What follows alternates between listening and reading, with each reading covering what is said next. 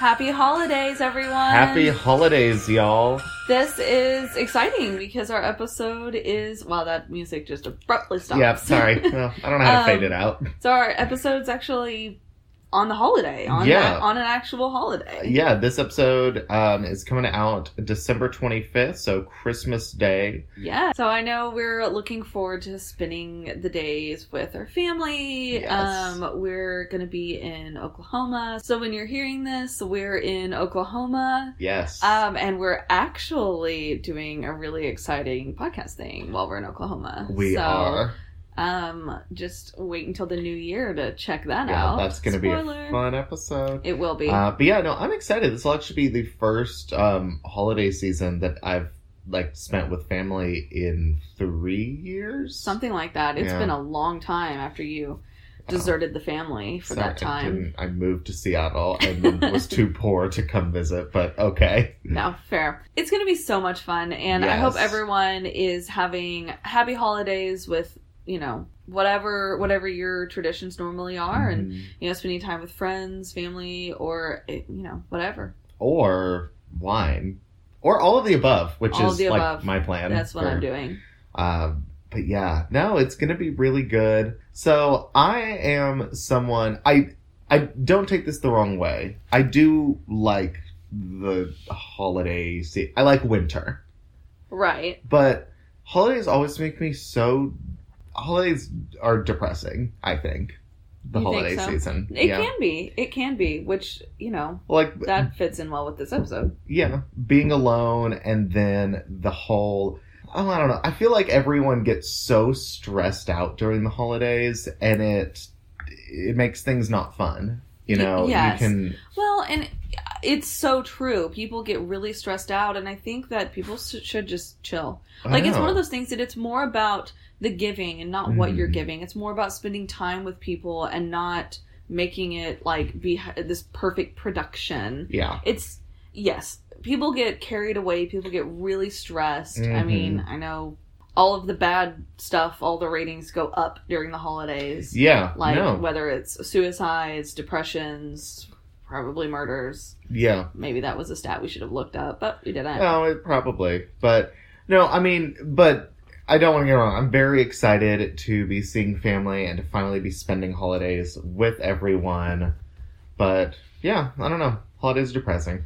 They are, and if you are someone that you know this time of the year is depressing, talk to someone. Absolutely. Like, don't keep that inside. Just let it, you know, start a conversation. Go see Mhm. see a therapist. Um, Reach out to a trusted friend. Yeah.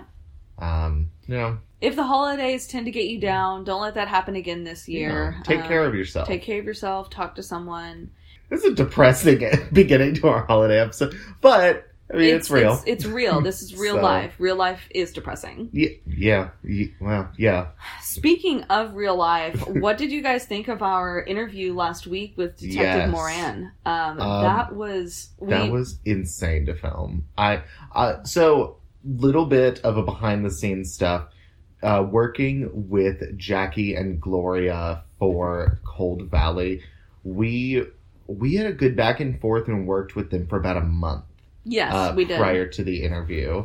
For this one, they reached out and we got everything set up and did the It's interview like a two like week turnaround. yeah, it was It was very so, quick. so quick, and it was like I I don't know, I don't think y'all could tell. I mean, maybe you could, but um, like we didn't have time to get nervous No, for that interview No. nope. because I mean I'm someone who, in speaking with these experts who've done so much and who are just every day having such an impact on these families of the victims and Yeah, it it is very humbling and I get nervous but I'm, we're about to interview them but same. so I mean, same. But anyway, that again, the fact that we've now focused on John Wayne Gacy in two episodes Mhm. is enough Gacy. Uh, but we hope you guys enjoyed the Deadly Legacy special. It was phenomenal. The third episode just premiered a couple of days ago. Um, so be sure to go to the ID Go app and check it out if you haven't. hmm But anyway, well, um, honestly, we haven't started any new shows. Actually, that No. is a lie. So Oh. We're we're recording this a little ahead of time, but The Innocent Man just came out um, a little bit ago on Netflix, and that's a show that's about uh, a man who was. Oh, okay. I, I just started like the first half of the first episode, but it's based on a John Grisham book, and it's his Mhm. only true crime book that he's ever written because oh, he writes it's, fiction. it's the one from Ada Yeah, it's the it's the murders from Ada where there were in people that in Oklahoma where people were innocently jailed and I'm just I don't know anything about the case Mhm. cases. There's multiple cases. I don't know anything about it yet. Um, just getting started with it. Like I said it just came out a, a bit ago. We'll let y'all know how how that turns out. I feel like I'll have binged some of it at least by the next episode but See, it's We I love it. we may have talked about this before. I have a strong feeling we did, but I'm going to talk about it again. It's shit like that that I'm like, no, I will never live in a small town. I'm not not okay with that small town politics and also uh, part of my view on it is a little tainted by the Stephen King book Under the Dome, which Oh, is yeah. so good. yeah But the small town like uh, politics that thing takes a whole like fucking crazy turn.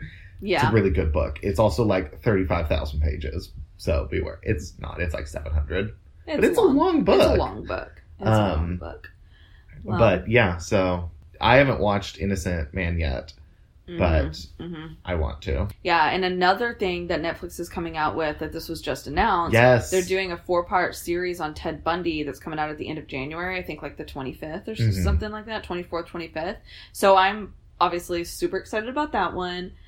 There are apparently a couple of interviews with Bundy that have never been aired before, so it has Oh. some new content. So I'm looking forward to it a lot. Yeah, Also, one of the things that I wish was around when I was doing my Ted Bundy research because it's there there are so many different documentaries and things Mhm. written on Ted Bundy that it, I had a hard time determining what to watch, what to read, you know, Yeah. what's the best. absolutely. Um, all in all, it I, I think I found a ton of information as y'all remember from the epic long ep- episode. yeah, But anyway, really looking forward to that show. Netflix is just, you know, they know true crime is on the rise yeah. as a oh well the way that came out made it I mean, sound yeah. but you know what I'm saying the the Guys, the the, people violent crime rate has been dropping steadily since the 70s. Don't let anyone tell you otherwise because they're wrong. Things Yeah. are safer now than ever before, but that's a tangent I don't want to get on. no let's not get on that tangent Uh, no the the interest in true crime is Yeah. on the rise right now and Netflix is doing just an awesome job with rolling out some Mhm. phenomenal documentaries highlighting cases like the innocent man that aren't necessarily as well known because even living in Oklahoma I had never heard of that one No, and Ada's two hours away. Yeah, I mean, it's not like that. far. no Um, nowhere in Oklahoma is very far No. Ugh, except for it, like driving from like the Arkansas side to the Texas, going to the Panhandle, Texas side. That drives like five hours long. Yeah, okay, that's that, pretty That long. drives gross. yeah I mean, flat nothingness sorry, Oklahoma, gross drive. But um, no other. See, I don't know how you have time to watch and find all these true crime documentaries. I I don't sleep I that's kind of what I'm getting from this because I can't remember the last thing I watched on Netflix. really I mean, other than like, I'll I'll go back and watch repeat episodes of Grey's when I'm like in bed or if I'm like chilling with a glass of wine, but don't want to really pay attention. I'll do that, but like the last new thing, I still haven't watched Making a Murderer, the second season. yeah Um, there's, God, there are so many things I have not yet watched, and too many damn options. Too many options. And not not to sound ungrateful. I love all the options. Yes, all the options are wonderful. I've But- also spent time watching all the Christmas movies well- as well on Netflix because I do that every year. I, love know. them. I so I don't like movies. We've established this. It's, it's a thing. Yeah. I especially hate holiday movies. The only one You're I the like. fucking Grinch, dude. I know. The only one I like is um Last Holiday with Queen Latifah, but that's not really a holiday movie because no, it's I- more so like last holidays and like her last trip. Yeah, well, I, I feel like it happens over I like it Christmas or something. It's a great but one. it's a it's so good. Um, but I don't want to watch holiday movies. Like, I'm I'm good. yeah, It's all like, oh, the the poor girl meets the rich guy and he buys her a gift. And then something happens and they fight. But they get together and it's Christmas. Well, stop shitting all over them. I, will love shit all over them. Christmas movies, Hallmark movies. Like they're so good, they're joyful, and you know what? It's fine. I think it's time to jump into our topic. I think, this is a good though. transition. I think it is. We are obviously this episode is releasing on Christmas, so we're doing a Christmas themed episode. Mhm. And as we did talk about earlier, Christmas is sometimes a part of the year that's difficult for people, and sometimes it turns into murder. Uh, yeah. And, you know, when you have all of your family together, things can get heated quickly, and sometimes it escalates in very, very unfortunate ways. That is true. So we d- did the Christmas theme. However, I, I will go ahead and Do you think our whole family's going to listen to this episode? You know, right before we do our big family Christmas gathering the weekend after Christmas, be uh, like, potentially on the drive down. be like, we get there, like, hmm, so murder when the whole family's together. Thoughts? and you're like, when are we going to the liquor store? Generally helps uh, Yeah. subside the murder feelings. Uh, Just kidding. I don't want to murder anyone. no. I hope no one wants to murder me either. no. Uh, but no, what I was going to say is just to put it out there, I know one of the most known Christmas murders is the JonBenét Ramsey case. Yes, We want to do that one, we will be doing this it. episode. Um, I want to do that one in the next. I felt it was too obvious. Ye- well, it was too obvious, and that case is so big. I want. We have ideas we're, of doing some kind of I don't know feature episode over that case or something. But Yeah. don't worry, we will be doing that one. Yes, we will absolutely do it, but not today. Um, and before we get into the murders that we did pick, will you tell our listeners what we're drinking today? Yes. So because Ooh, I just sounded like I was on a cooking show. did, did you get the feeling of like Thanks, Brittany. So today we're pairing this delicious turkey dinner with Brussels sprouts, cranberry sauce, mashed potatoes, with an amazing mulled wine recipe. Side note, we're not eating anything We- right now. We aren't. But, But, that meal sounds pretty good that I it just does made sound up. really good, and we are drinking mulled wine. we are. So this recipe has a little bit of a story. I know, Tyler jumping into story time. Deal with it. Unheard of. Uh, so when I lived in Norway, one of my friends, we were hanging out. It was right before the Christmas holiday.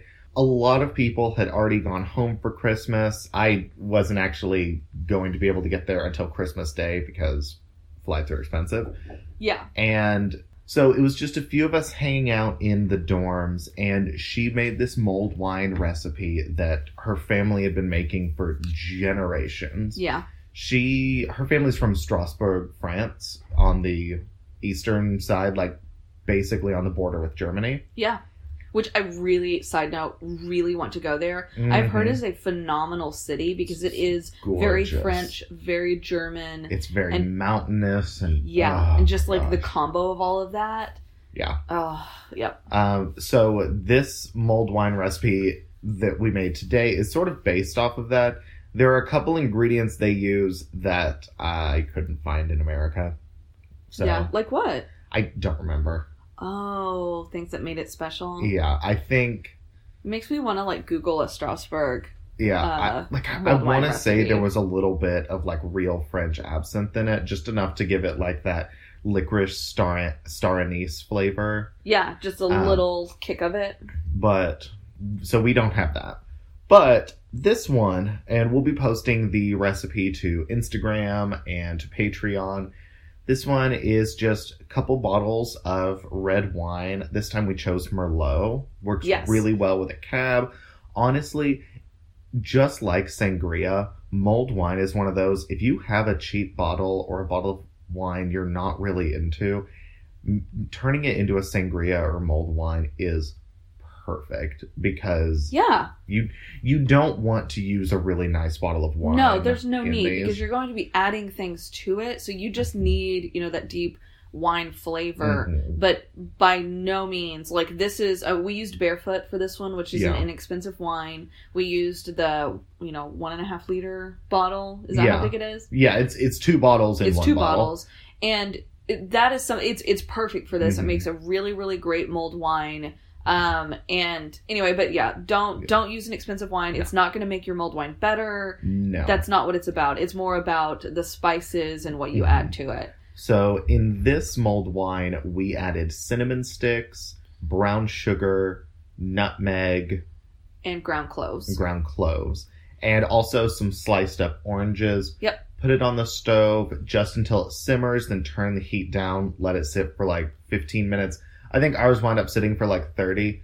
It's also one of those that the longer it sits, the better it is. So, yeah, the more the flavors intertwine together. but- and it's it's really good. It's not super sweet. Mhm. Well, as you know, I think we talked about when we made the sangria. We don't really like sweet drinks, so Yeah. we we want some of that wine flavor. So this one it called for I think one cup of brown sugar, and we used about three fourths of a cup instead. yeah. Um, but again, yeah, we're gonna put this recipe on our Instagram Mhm. highlights, and, And it's- um, it's one that I don't know. The the recipe we have is a handwritten post it that I made like four or five ago- years ago. years ago was when we were much like what happened with the sangria. We were Mhm. just at home, I think during Christmas time, Yeah. and we wanted mulled wine, and you were like, "Oh, guys, I have a great recipe," and we just made it. Um, you can also add a little bit of brandy to mulled Mhm. wine. We didn't in this one, um, but you you absolutely can to add a little bit more warmth. Oh yeah, there are a ton of different ingredients. I've seen some that have honey, some that have like the star anise flavor. I I don't like licorice. Um, granted, when I had it in Norway, that it was insane. It was so good. Um, but there's so many. Just like a sangria, you can kind of add whatever you want, and Yeah. that's and that's one of the things that makes mulled wine special is wine and spices. I mean, we have Yeah. some uh, pumpkin pie spice in the uh, pantry that we were thinking, oh, maybe a little bit of this, but we decided to stick to the recipe. we Yeah. down. Yeah. But I cheers. Cheers. Also, we're drinking out a mug, so this clink is going to sound weird. Yep, that is weird. That's a That weird. sad. It's not an actual clink. Gosh, I love this. Mm. I've I've been drinking it since we started recording. hmm Yeah, it has. I don't know. I love the like nice spices, the warmth. Yeah. Um, oh, it's so good. And if if you've never had mulled wine, this is a great recipe. And it's so easy. So easy to make. Mm-hmm. And it's it's one of those to customize it. If you Yeah. like things a little sweeter, or Add you're more making brown it for your- sugar. a little more brown sugar. If you have other fruits you want to throw in, go for it. If you have other spices you think might be great in it, go for it. Like Apples are great in mulled wine as well. mhm. Um, oranges seem to be pretty traditional, but it's like sangria. You really can throw in whatever fruit you want. I mean, I guess Yeah. not really. Oh my god, this is Although the perfect. I don't know, pineapple could be real interesting. That sounds gross. Um, Okay, well. that's my thought on that. No, this is a perfect time for. Again, can't t- don't know if I've told y'all this story or not, but I'm going to again. Uh, my Norwegian glog. So Oh my god, the glog you always bring up that we did want to do for this episode, and yeah, it Can't is- find it. So when I was, although we should have used your spiced I know wine stuff. We're, we'll have that We probably should just, like- like before we leave. Yeah, Just, let's like, try that this week. and- yeah. Um, so when I was in Norway, I had a bottle of Glog, which is it's kind of like a bottled mulled wine. Yeah. Like that's just already bottled, good to go. But it was apple. Like it was uh like an apple wine, but with spices and stuff. It was absolutely incredible. And Glog is very common in Norway, Sweden, uh, Finland, Denmark, like all of the Scandinavian countries. Yeah. Glog super popular, and it's basically very similar to a mulled wine. Hmm The one I have been looking for since then has been this apple one because that one Yeah. is very very common in Norway because it's it's almost halfway between like a hot apple cider and a, mulled, wine, because it's an so apple wine and I have never been able to find one like it. I wonder if that's something you could find somewhere online and get it shipped. I have tried. Wow. I've looked at different. So importing alcohol from other countries is real tricky. Like depending on the state you're in, you have to be a distributor to actually order it or Right. different laws. And I miss this because it. I bought two bottles, one for myself that I drank when I was over there, and then one I gave to um, a friend and her husband as their Christmas gift when I came visit. Wow, that was real nice of you. Do you do you wish you had bought more bottles Well, you can only leave with two bottles of wine from another country? from Norway specifically. Oh, I think also oh. from Sweden, it's like one liter of spirits or two bottles of wine, or I think it's like six beers or something like that. Like it's insane. that is. But yeah, so if any of y'all ever see Apple Glog, let me know. Because when I tell you I've been searching for it, I've been searching. I've been to Total Wine, I've been to World Market. There's a Norwegian village in Washington that I went to, specifically asking for this. And Couldn't find still it. Couldn't find The it. Norwegian town here in Texas, can't find it there. Like, I have been searching. yeah, and mm. we're gonna keep the hunt. This is the hill I will die on. Well, don't go dying on any hill hills right Heels. now. Heels. Don't die on a heel. Okay. Um, but before we jump into our cases, just want to do a quick Patreon shout out. Yeah. Um, if y'all haven't checked out our Patreon, we're now doing videos. We've got our murder minis. We've got other content that's there. Um, it's just, it's really fun. So Mhm. go take a moment, check it out, and yeah, you get to see my pretty face be awkward on camera. Yes, and those videos, y'all, we don't know how to edit videos, so they are, yeah, they're they're, they're, for just real, in the moment. Um, And, and It's one of those to- we could probably like we could look into it, learn how to edit, but I kind of like giving y'all the real. I know. We- I know. I like it being raw and you know, unedited. I remember in one we posted, I like stopped because I misspoke. Then I was like, wait, no, we're not editing. We don't.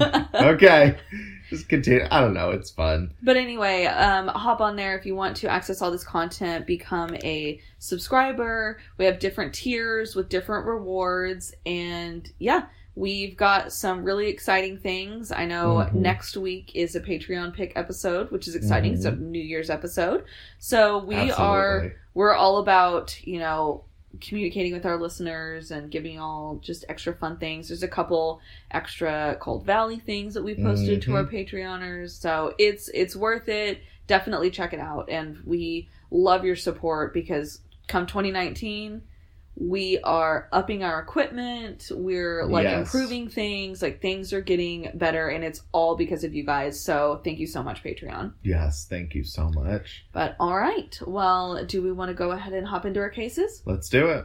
All right. So my case is the Covina massacre. Okay. So for this, the sources I've I heard of this one. You know, I hadn't either.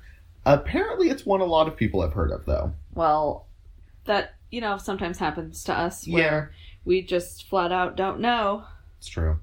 So the source I used uh, were Wikipedia, Oxygen, eh, which I gave you shit about when You you, did. used it. You gave me so much shit last time. You know, I'm sorry, but it was a really good source. Yes, it is. Um, and the LA Times. Also, little plug here. Apparently, Oxygen has a true crime podcast.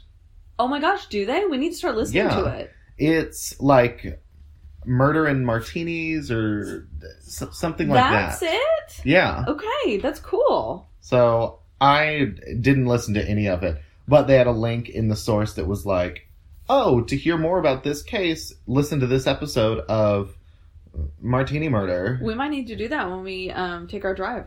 Oh, yeah, that'll be fun. that sounded really weird the way I said it. When we drive to Oklahoma for Take our drive. when we take our weekly drive. yeah. when we go out to the store for milk and eggs. Yes. And bread. hmm All right. So on December 24th of 2008, so Christmas Eve, Yes. And The- this is 10 years ago, so not too long ago. the Ortega family had invited all five of their adult children and their families to their home in Covina, California for the like family Christmas party. Yeah. Covina is a quiet, low crime community about 20 miles or so east of LA. And they're just, you know, they're having a big family get together. Yeah. Like Normal. Christmas Eve. Yeah. Yep. Normal gathering. So the Ortegas, Joseph and Alice, loved Christmas, and they're older. They're I think in their seventies or eighties. Right. Um, they love Christmas. It's their favorite time of year, and they love to spend it with their two sons, James and Charles, Yeah. and their daughters, Letitia, Alicia, and Sylvia. Okay. So they're in the dining room of the home. Joseph, or Papa Joe, uh, and Alice, who, by the way, they've been married 53 years. Oh wow. Yeah. And their children, they're all playing a night, or they're all playing a game of Texas Hold'em Okay. after Christmas Eve dinner. It's late. I think it's like 11 at night or so. okay. Yeah. 10 or 11, something like that. yeah. So the grandchildren are playing video games and hanging out near the backyard pool, but they're all in the front, like in the dining room, playing poker. So on the second floor, their 17 year old grandson, Michael, is just hanging out on the computer. He's like, oh, I, I just want to do my own thing, which, fair. Very seventeen-year-old thing to do at eleven p.m. before Christmas. Yeah. So there's a knock on the front door, and their eight year old granddaughter jumps up and is happily crying, Santa Claus, Santa Claus. Oh my god! I don't like how this is going. A couple seconds later, she is shot in the face. Bye. She's eight. She's eight. By a man who's dressed as Santa Claus at the door, Holy holding shit! a gun and a wrapped, like, present in the other hand. Oh my god! Um, so he just comes in and starts shooting. Um, two of the uncles fell to the ground wounded, and the Ortegas and the their three daughters dove under the dining room table for cover. They're terrified. Yep. This man just busts in in a Santa suit, shooting. Oh my god! So this man is Bruce Jeffrey Pardo, who is the recent ex-husband of Sylvia Pardo. Oh my god! Bruce started This is not fair to No. everyone. No. Bruce started firing indiscriminately at the people that are fleeing and running away, and he even stood over and just executed some of the victims who What were on the- the ground. One of the Ortega's sons, Charles, recognizes Bruce after he shoots the eight-year-old Yeah. child and his older brother James, and he yells, "You know, it's Bruce." Charles then gets shot. and and he's the one that said it's Bruce. Yeah. Yeah. So Irma Ortega, who is a cousin to the adult children, because there's again like it's the whole family. I Yeah. think there was like 30 people or Oh so, and they're the all there. Yeah, Oh maybe my 20 or gosh. 30. Like there was a lot of people at the house. Yeah. So Irma said that James and Charles struggled. The, they were trying to get up to protect everyone, even after they were both shot. Yeah. Very noble of them. Yeah. Gosh. So she said, even bloodied, they got up, they stood up, they tried to grab him and stop him, but they couldn't. Yeah. Oh god. So the patriarch of the family, Joseph, who was 80, Yeah. and the matriarch, Alicia, who was 70. Yeah. So the two of them and the three daughters are hiding under the dining room table along with their another daughter-in-law, Teresa. Yeah. only one of the children would survive of Oh their children, so the adult children. Um, that was Letitia, who was the mother of the eight-year-old girl who was first was shot. First shot. So Letitia ran out of the house, made a break for it after she saw her wounded daughter staggering out of the house. Yeah. So her eight-year-old daughter's been shot in the face And but she's still she's alive. still alive. She's Oh still God. walking. She she gets out of the house, and Letitia sees that and makes a break for it and Yeah. runs. She runs over to the neighbor's house and calls nine one one. And she tells the police dispatcher, "I heard the shots. Everyone started panicking and running, and then we all dove under the dining room table." And she screamed to the dispatcher, I need someone to come over and help my daughter. She's bleeding. She's been shot in the side of her face. oh my god. And although Bruce did shoot her in the face, the uh, child, she may have saved herself by turning her head at the last moment. So the, the bullet struck her in the side of her jaw instead of like, Like, full on through oh the my head. god. That is just devastating. I, I mean, I can't believe Why? Why is he dressed up as Santa? Do we get into that? He, it doesn't say why. Oh my god. Yeah. Ugh. So some of the adults grab the children and carry them out. Um, almost all of the younger children were saved because they were in the back of the house at the pool or at the TV playing Thank video games. for that. So they were away on the other side when Bruce came in and started and right. Started, his shooting. rampage. So although the eight-year-old girl was wounded, as well as a 16-year-old girl who was shot in the back, the only one of the younger kids that was killed was Michael Ortiz, who was Yeah. the 17-year-old who was sitting at the computer on the second floor. Oh my gosh. I thought he was gonna be one that survived because he wasn't in the room. Well, he wasn't shot. Wait, what? So after the shootings, Bruce unwraps the gift package that he had brought with him, and it contained a homemade flamethrower. What the fuck? Yeah. So he pulls out this homemade flamethrower and sprays 18 gallons of gasoline into the house once he ran out of bullets. Yeah. And he didn't realize that there was an open flame already somewhere in the house. So this caused an explosion, which left Bruce horrifically burned, and it set the entire house ablaze. oh my god. So after the attack, So the flamethrower didn't even go off. I mean, no, it sprayed gas, but he didn't light it. Oh Um, my god. So after the attack, Bruce puts on his street clothes the best he can um, and drives his rental car to his brother's house in Sylmar, which is about 30 miles away. After he like he has like burned flesh and he's doing this. Yep. Oh my god. Yeah. So at his brother's house, he was later found dead from a self inflicted gunshot wound. And his brother wasn't home when this happened. So he comes home and Oh finds his brother shot himself dead at his house. and also burned, which Yeah. must leave a lot of confusion. no idea what the fuck. He Yeah, just sees is his brother dead here, so he calls the police. Yeah. Meanwhile, in Covina, the police and firefighters are there trying to put out the fire, trying to figure out what's going on. Oh my god. Yeah. So Bruce had suffered severe third degree burns on his arms from the blaze and the explosion and the melting of the Santa suit onto his skin Yeah. from the fire and explosion. Oh my god. Um, so the next day, on Christmas Day, police are interviewing Letitia, who's the only one of the adults to survive. To survive, yeah.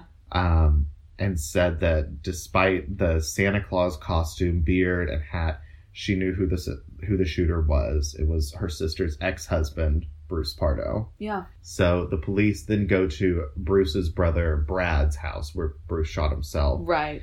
and searched his car, which ended up being the same car that the Ortega's neighbors had seen leaving the street after the murders. Yes. So inside the vehicle, police found a Santa suit and thousands of rounds of ammunition. Whoa. The car had also been booby trapped to explode if the Santa suit was removed. Whoa. Yeah. How do you do that when you I took it off? no- oh my god. I don't know if it was a different Santa suit that wasn't like burned and stuff. I don't know. Oh. But yeah. Oh So God. the vehicle did explode, but When no one was injured. Thank goodness. Yeah. Oh my gosh. Yeah, Dude, this man was messed up. yeah, yeah. And I'll get into it in a little bit about like the reasoning and stuff. But yeah, no, it's super fucked up and stupid. Wow. So once Bruce's autopsy was finished, the investigators were able to conclude that he had committed suicide. Yeah. Because initially there was thoughts: is someone targeting this family? The family. You know, did someone come in, shoot the family, and then also find Bruce, Find and, Bruce shoot and shoot him? him. Were there two shooters and the other one turned on Bruce? Like they didn't. Oh, know. that's a good point, actually. I wouldn't have thought of that as a mm-hmm. possibility. But yeah. So things also could have gone very differently had Bruce's plan actually panned out. Had he not been burned and the Santa suit melted onto him, he planned to escape and had bought a plane ticket to Illinois. Oh. Yeah, he had a friend in Illinois that he said that he had spoken to about visiting over the Christmas holiday. Wait, so did he kill himself because he was burned? He killed I think he killed himself afterwards because he was burned. He knew he wasn't going to be able to get away And, and he was may- like, "Well, fucking do this now." maybe the impact of what he had done and the fact that he'd actually accomplished it Yeah. was too much. Instead of going to the airport after the shooting, Bruce went to his brother's, which is where he killed himself. Yeah. It's believed by most that the motive for this attack was the recent divorce between Sylvia and Bruce. Yeah. The couple had gotten married in January of 06, so about three years before this. Um, soon, though, they grew apart. Um, there was a, di- a lot of different things going on. A lot of things I saw, like apparently he didn't disclose that he had a child from a previous relationship. Oh. Um, Bruce also refused to open a joint account with Sylvia, and he expected his wife to take care of her own three kids with her own finances. Whoa. He was like, "Yeah, I'm marrying into this family, but they're your kids. You're gonna pay for them." Even though he's fucking yeah, he's he's absolute trash. What a jerk. Mhm. What a serious, serious jerk. So in June of 2008, Bruce Pardo was ordered to pay $1,785 a month in spousal support um, because they did get the she filed for divorce and Yeah. it did go through. Yeah. And when the divorce was finalized shortly before the holiday, shortly before this attack and Christmas, the spousal support ended up being waived because he had lost his job. Oh. So back in oh. July of 08, Yeah. his employer realized that he had been fraudulently billing clients for hours he didn't work and he was fired. Yep. So he lost his job, wasn't didn't have to make payments and everything, but yeah. Huh. So a reporter was quoted as saying that this divorce shattered Bruce Pardo and it became his obsession. And Bruce began to plot ways to get back at Sylvia. I think he decided that he wasn't just going to kill her, but he was going to kill everything that she loved and take it and wipe it off the face of the earth. Oh my god. That's too much. Yeah. That is intense. So in the end, nine people were killed by Bruce, not counting himself because I don't want to. Yeah. Um, so the, those that were killed were Sylvia, who was Bruce's ex-wife, yeah. Alicia, who was Sylvia's mother, Joseph, who was Sylvia's father, Charles, who was Sylvia's brother, Sherry, who was Charles's wife, James, who was Sylvia's other brother, Yeah. Teresa, who was James's wife, Oh uh, God. Sylvia's sister Alicia, and then Alicia's son Michael, Oh 17 year old. my gosh. Yeah. This is wow. Yeah, this whole family. That's just like a slaughtering. Yeah, Like that's so well, bad. and the only adult to survive was uh, her sister Letitia. All of the other kids that were there lost one or both parents. and Like, their grandparents Yeah. and like their aunts and uncles and mhm. oh my god this is heartbreaking like the the things that people will do out of revenge absolutely. like that is so that's not okay. No, like go get help. because do not slaughter a family. Because you got divorced because you were a trash asshole? Like r- really? Like that uh, there's never ever any excuse to murder. None whatsoever. No. But that's your reasoning?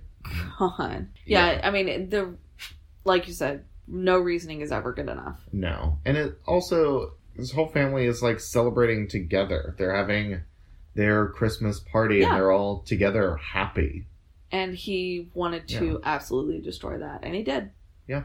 all right so that is my horrifying fucking holiday santa murder yeah no and Um, I hate that he was in a Santa outfit because there seems to be no reasoning for it except maybe No. to gain entrance into the home. Well, and just think about how one of the things that I keep focusing on is how scarred that eight year old must be. She sees Oh, yeah. Santa at the door on Christmas Eve and gets shot in the face. Yeah. So And no, that like what? I'm sure. what must have her long time. reaction been Forever. the next year when she was nine around Christmas seeing Santa's everywhere? I mean Yeah. Terror. I'm she sure. lived, which is wonderful, but this fucker destroyed Yeah. their lives. He absolutely destroyed their lives. Jeez. So Wow. let's let's jump into your case.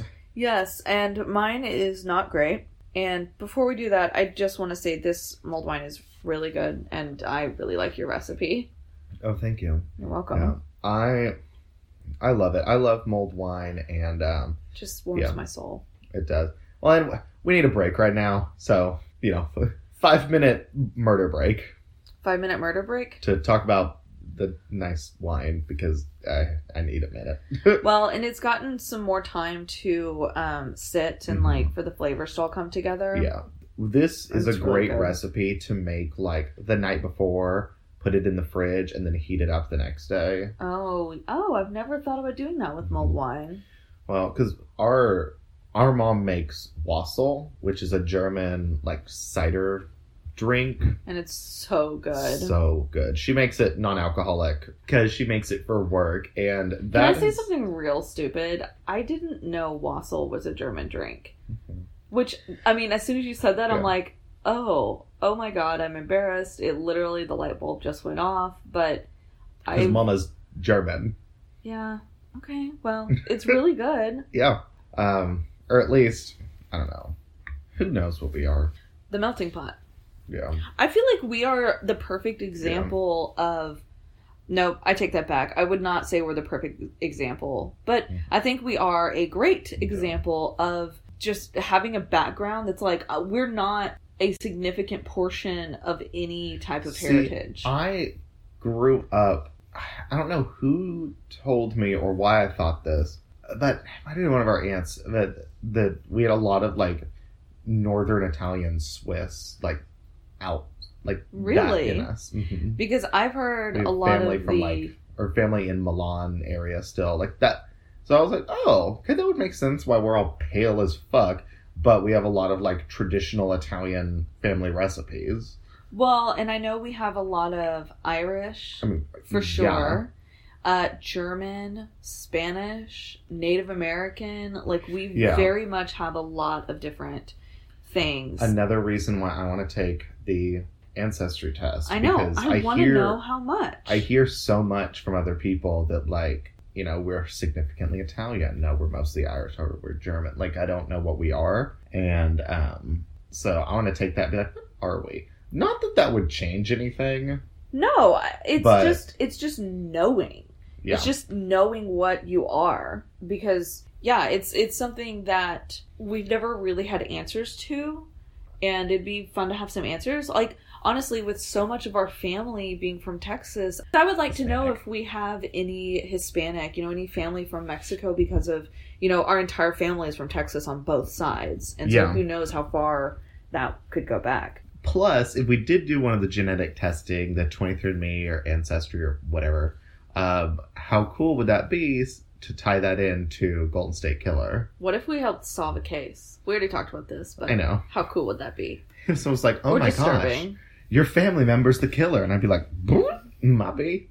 But no, I want I want to do that and just see. Because again, not that it would change anything, but it would be so interesting to know. It would be. It would be so interesting to know. Okay, so now into my case. Yes. So mine is the Los Feliz murder house. Oh. So the sources I used: the Thirteenth Floor, Vice, Curbed LA, because mine is also in LA, Well, hey.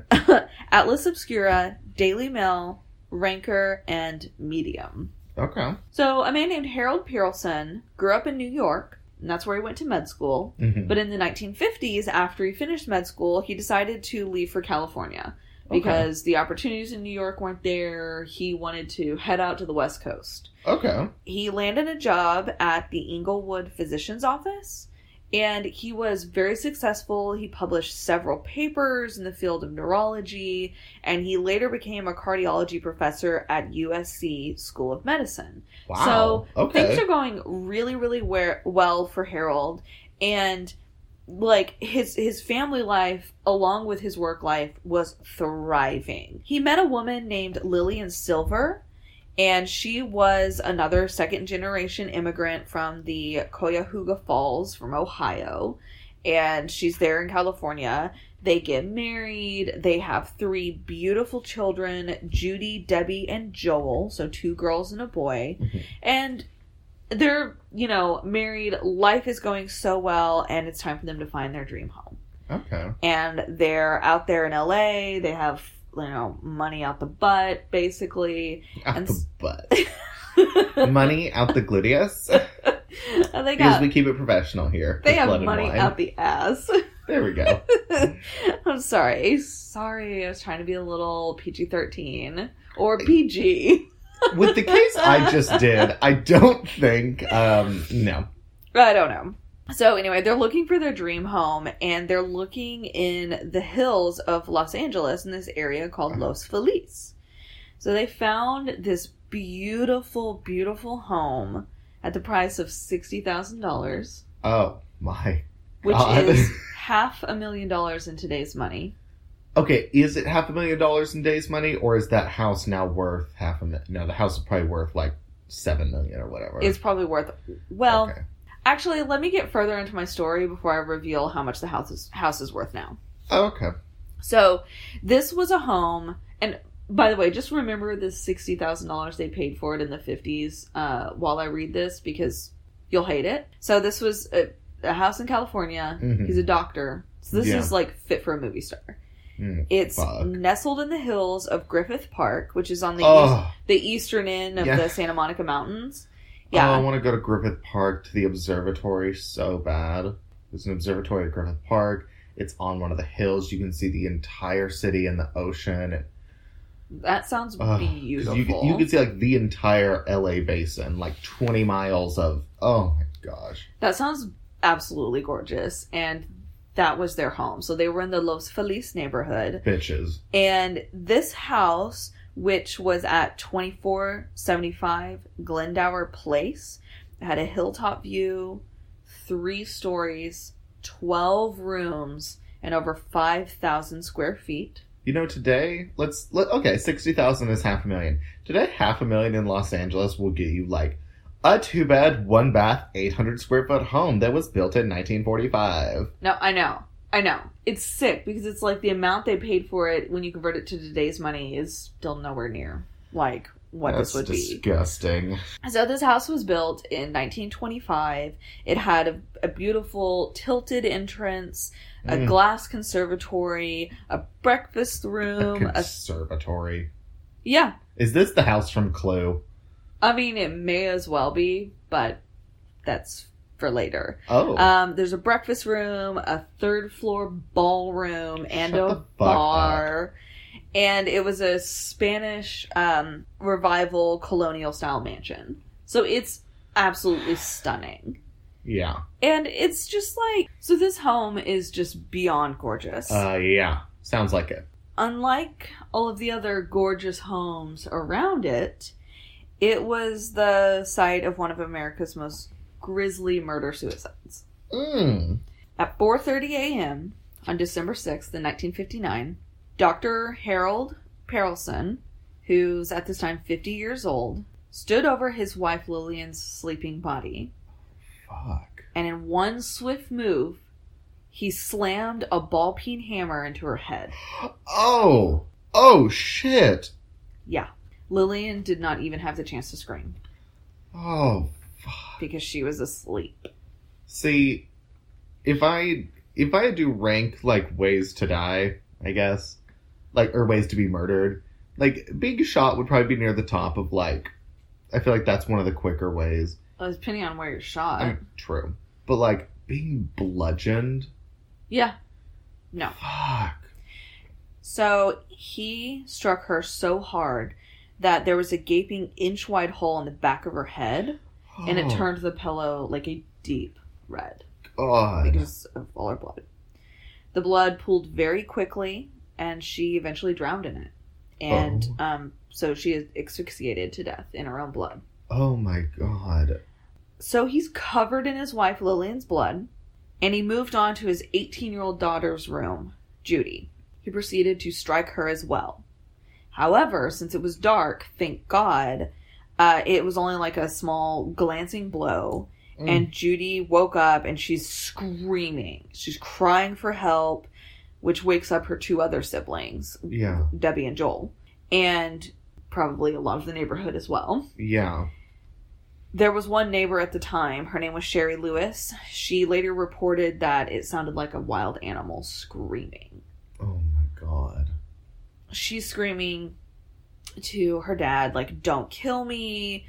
He's over her just saying, lay still, be quiet.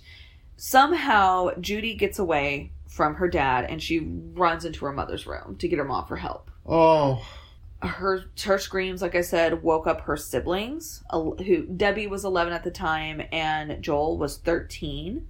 And they they wake up and they're trying to investigate what's going on. They don't know why Judy's screaming oh. They see their father covered in blood and he's still holding the um, murder weapon and he says this is a nightmare go back to sleep at this point judy's joined by her siblings and this and- is Christmas Eve. This is happening. no it was december 6th so it's christmas time Okay. so the two siblings debbie and joel like they go and they join judy and that's when they stumble upon their mom's room So in the Mm. time that Judy got away, the dad, like Harold, goes to the other kids' rooms, and then the kids get with Judy. They find Mhm. their mom and see, you know, everything that had happened to them. So Judy bolts from the house to get help, and she is frantically banging on neighbors' doors trying for help. She went to the Lewis house, which was the home of this girl Sherry that I mentioned earlier Mhm. she's banging on the doors she gets no answer so she starts hammering on the french windows you know and she's covering them in blood because again she's been she's been hit Yeah. so she's bleeding i mean it could be some of her mom's blood as well on her after she found that scene Oh, so she's smearing the windows with blood. They never answered the door.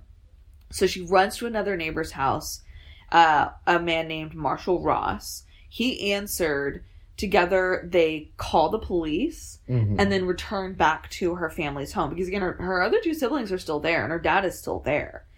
And so when Marshall and Judy get back, it- it's just like this horrific, bloody scene.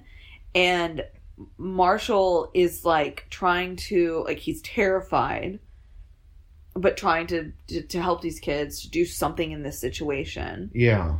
Um, Dr. Perelson strode away from his two children and he goes towards the bathroom.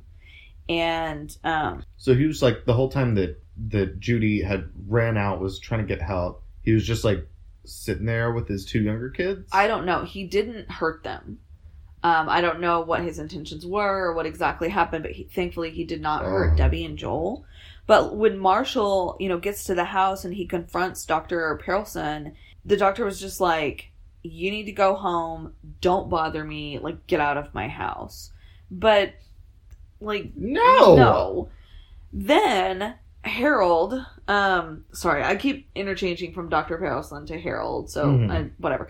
The dad, um, Harold goes into the bathroom, and some reports say that he swallowed a cup of acid, but it, it does show, um, you know, his autopsy that he ripped open two capsules of Nembutal, which is a drug that was very popular for suicides and euthanasia. It was actually what um, Judy Garland used, Oh. and it's what killed her.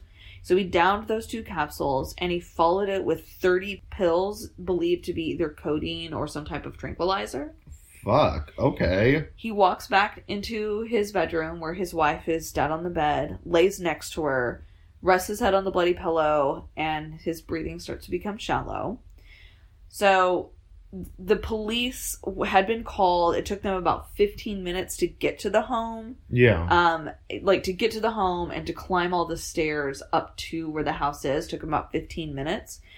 At 5:15, LAPD detectives Anderson and Pozo run up the stairs.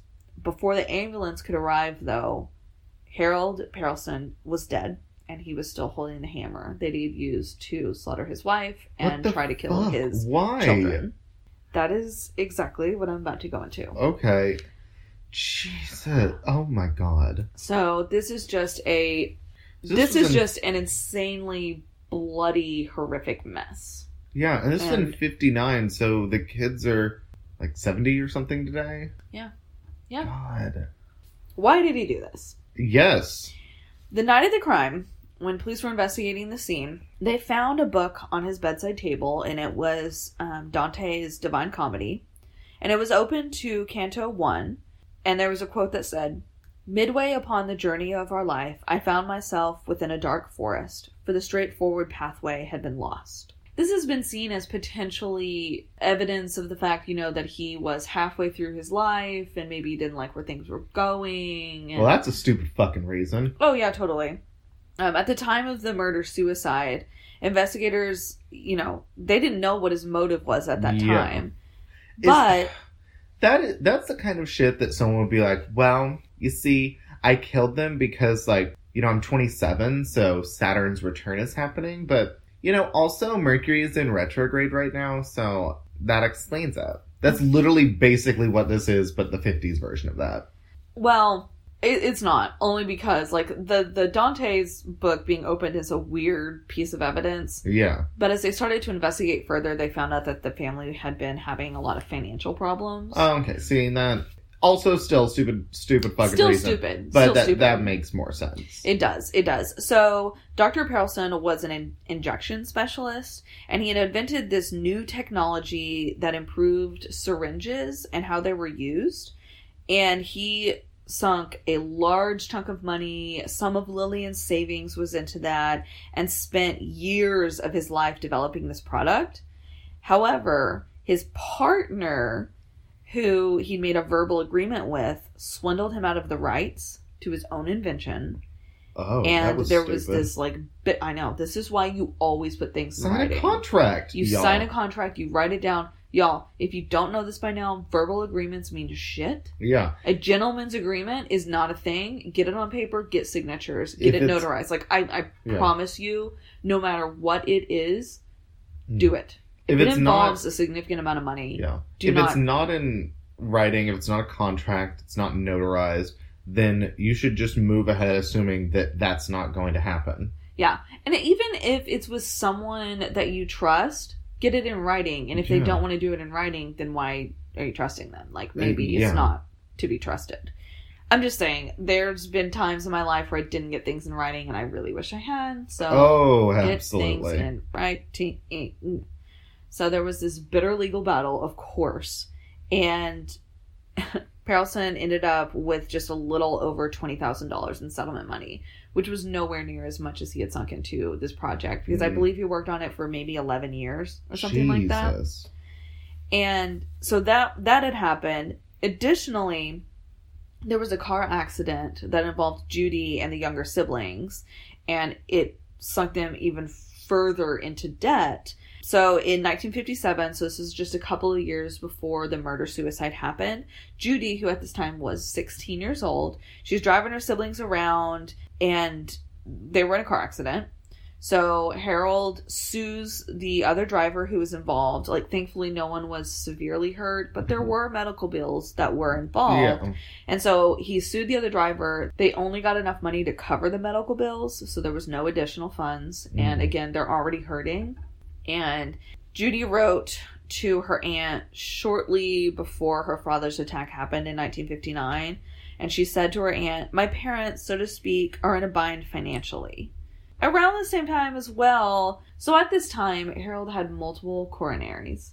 And, mm-hmm. you know, so that again is causing a lot of bills. However, it later did come out that there were multiple suicide attempts. Oh. And that's so he wasn't at the doctor for what Fuck. everyone thought he was. And it's not atypical for someone who's had suicide attempts to then go after the people who are creating the problem, which unfortunately at this time to Harold was his family. Oh my god. Um, it later came out that his wife was going to have him committed. Um, Yeah. or you know, and that he wasn't cool with that. He was like, no, no. But she, you know, she was just trying to help him, and it's Yeah. very unfortunate that that didn't go through, yeah. or, or that she was unable to take action before he did. Yeah. So the real reason why Harold did this is is not completely known, but that's the evidence that they Yeah, were able to gather. Money and family issues and Money, family issues, mental issues, just a lot of things that disturbed him, probably coupled with the time of the year and Oh my the- god, don't murder your family, y'all. don't do it. Don't murder anyone. Just don't. If You feel like murdering, have a stick of gum. Do that instead. Every time you feel like murdering, have a stick of gum. That's from Futurama. Oh, okay. I was like, that's a real disturbing thing for you to make up right now. No. But someone else already disturbingly made that up. Yeah. So, okay, still don't know how I feel about it. But Also, make sure you always have gum. But always have gum. Um, it is lessons from this podcast. always have gum. Um, it's not entirely sure what happened to the three kids. They may have been taken in by one of their aunts on their mom's side of the family, but to this day, they've never spoken to media. They've, you know, just kind of completely disappeared. Yeah. Um, after this happened, they didn't ever want to be associated with this. Yep. Fair. Right. Let them. They should have their privacy. Yeah. A year after the gruesome murder suicide, the mansion was sold to a family, Emily and Julian Enrique, who only used this 5,000 square foot home as storage site. They never actually moved into it. Really? Yeah, neighbors recall the family bringing boxes there, but never staying overnight. Okay. And in 1994, their son Rudy inherited the house. And like his parents, he never stayed there. Why? He never made any changes. And we have no idea why they did that, but for the next 50 years, the mansion would remain completely untouched and uninhabited by anyone. So when you look through the windows, you would still see the 1950 style TV, the Christmas tree, and supposedly gifts that were oh my god. from the original family, from the Perelsons who lived there. That's horrifying. Yeah. The furniture is like covered in a thick layer of dust, and the living room is just exactly as it was on that December 6th night. And of course, it's a haunted house in the area, and like any Yeah. and like any haunted house, people try to go and visit it, and they want to sneak a glimpse. So even though the Enrique family owned the home, the neighbors were the ones that were there because the, that family was never there. Even like Rudy was never there. His parents were never there. Yeah. So the neighbors are the ones keeping an eye on the house and like maintaining basic upkeep here and there as far as like the grounds are concerned, Yeah. just because it's their neighborhood. Um, you know, making people go away. All the tourists who are wanting to look at it, they discouraged any trespassers. But at a certain point, there's a lot that's not in their control. yeah. You know that they really can't handle. So there were sex workers, transient people, and curious teenagers who were all spotted going in and out of the yard. There were, of course, the menacing feelings of the home with the deaths that had happened that people said they felt when they were there or around it. yeah. So that whole typical, like, haunted house. yeah. Uh, there was even one woman who was bit by a black widow spider while she was attempting to break into the house. Well, don't break into houses. Don't break into houses. Have a stick of gum. have you know solution to everything just have a stick of gum Mhm. so rudy left the home exactly as it was and no one again knows why until in march 2016 he passed away Oh. he did not have any children no one to inherit the home so it was put on the market for the first time in 50 years Yeah. for 2.75 million Wow. And that of course is the willingness to live with this mansion's like gruesome past Yeah, like, you know you have fair. to know what was going on there Well, and also, if it hasn't been updated in 50 years, you probably need to like do some rewiring, plumbing. Oh, I'm sure. Um, the house did sell in July 2016 for 2.3 million, and all of the family's things were taken out of the home before it was put on the market. They did finally clean it out. Yeah. Uh, the couple who bought the house apparently were not deterred at all by the past of the home. Um, I mean, or fair. like the rumors of the haunting, and it's one of those things that honestly, it's a very personal. Like, do you mind if someone Yeah. died in this home or not? Like, there are people that it's like, oh, I don't really care, and there are people that are like, oh, absolutely not. yeah, don't want honestly, I do don't think. I would. I don't think that would bother me. You know, with how many apartments I've lived in, and I know people die in apartments, Yeah. I just don't ever want to know. And like the apartment that I'm living in now was built in like what the 60s. Uh, yeah, probably. Someone probably died in here. probably. Hopefully not, but who knows? Maybe it's that's old. why it went on market when before you moved in. Yeah, because the the previous owner passed away in here. Mhm. That would be if they weren't an owner, they were a renter. Yeah. um. Anyway, the family intends to fix the home up, live in it, and you know, so for the first time since the gruesome night, December sixth, nineteen fifty nine, this home's going to be lived in. Wow. But that is the story of the Los Feliz murders and um, a little bit about the house and Harold and his severe mental breakdown where he tried to kill his entire family. Jesus. And, you know, I will say, I hate the way things turned out. You know, that Lillian did not survive, but thankfully, you know, his Thankfully, three the children three did. kids did. Yeah. Yeah.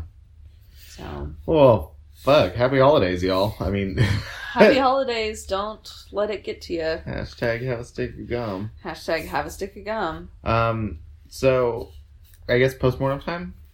Yeah. Yeah. Um, I'm gonna say I think I won. Why? Oh, you don't like that.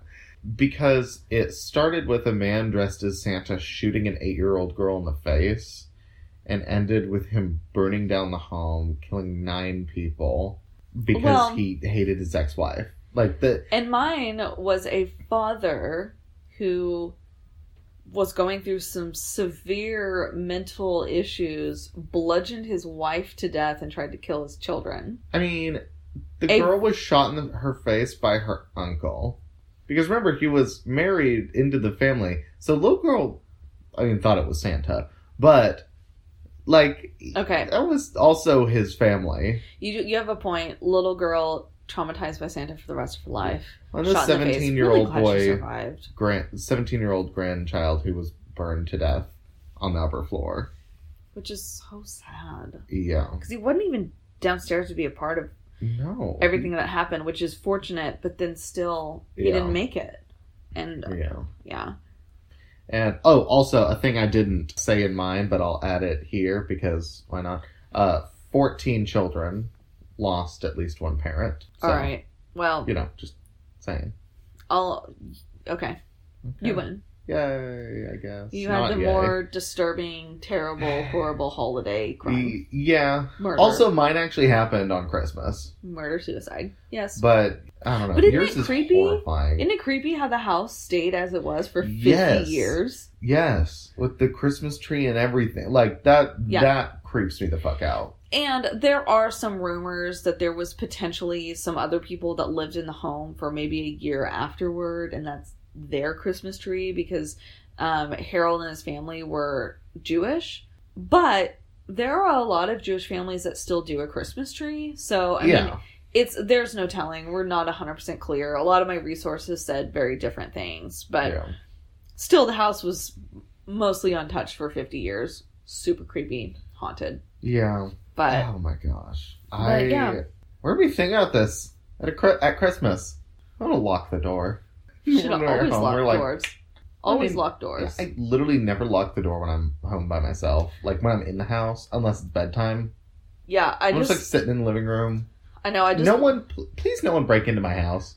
I just looked over at my door and you didn't lock it when you came in, and I don't like that because I do lock my door when I come inside. Wow. Also, more. You know what? The reason for that is the fucking patriarchy. Because as a male, I can feel safe doing shit like that. But because our society is a giant piece of fucking flaming garbage, I you can't. Yep. Well, Bullshit. um, It's It's- bullshit. it's total bullshit. And on that note, let's just close it out. Let's close it out. So, So, uh, be sure to rate us on Apple Podcasts. yes. Let us know what you think. Um, give us the star rating as well as a written review. We'd love to hear your feedback. Love to hear what you say, and the more reviews we have, the higher up in the rankings we can go. More people are going to be able to find this podcast, Yeah. enjoy it. Also, make sure to subscribe on your favorite platform. Yes. Depending on what it is, you'll get notifications every time we upload an episode, which Yeah. is Tuesday early early morning, twelve oh one Central Time. Yep. So, Every Tuesday. um, And also like and follow us on social. Um, Yes. Shoot us an email, bloodandwinepodcast at gmail.com. mhm, If you have any topics or wines you'd love for us to try. absolutely. So, So with that, um, I guess everyone have a wonderful holiday and Yes. an amazing New Year. Uh, which I am gonna say, just very side note as we close this out.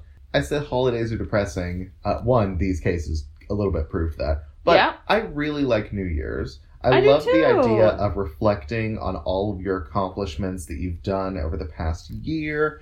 um, or even just all of the shit you went through that you survived and you made it on the other side of it. You should And totally then- make a list. Yeah, I was I was talking with a, I think a coworker who was like, you know, write down all of your big accomplishments, personal, professional, list it out, and then when you're done, take a step back and look at that. Yeah. And just be like, holy shit, I did that in 12 months, which is not a long time, y'all.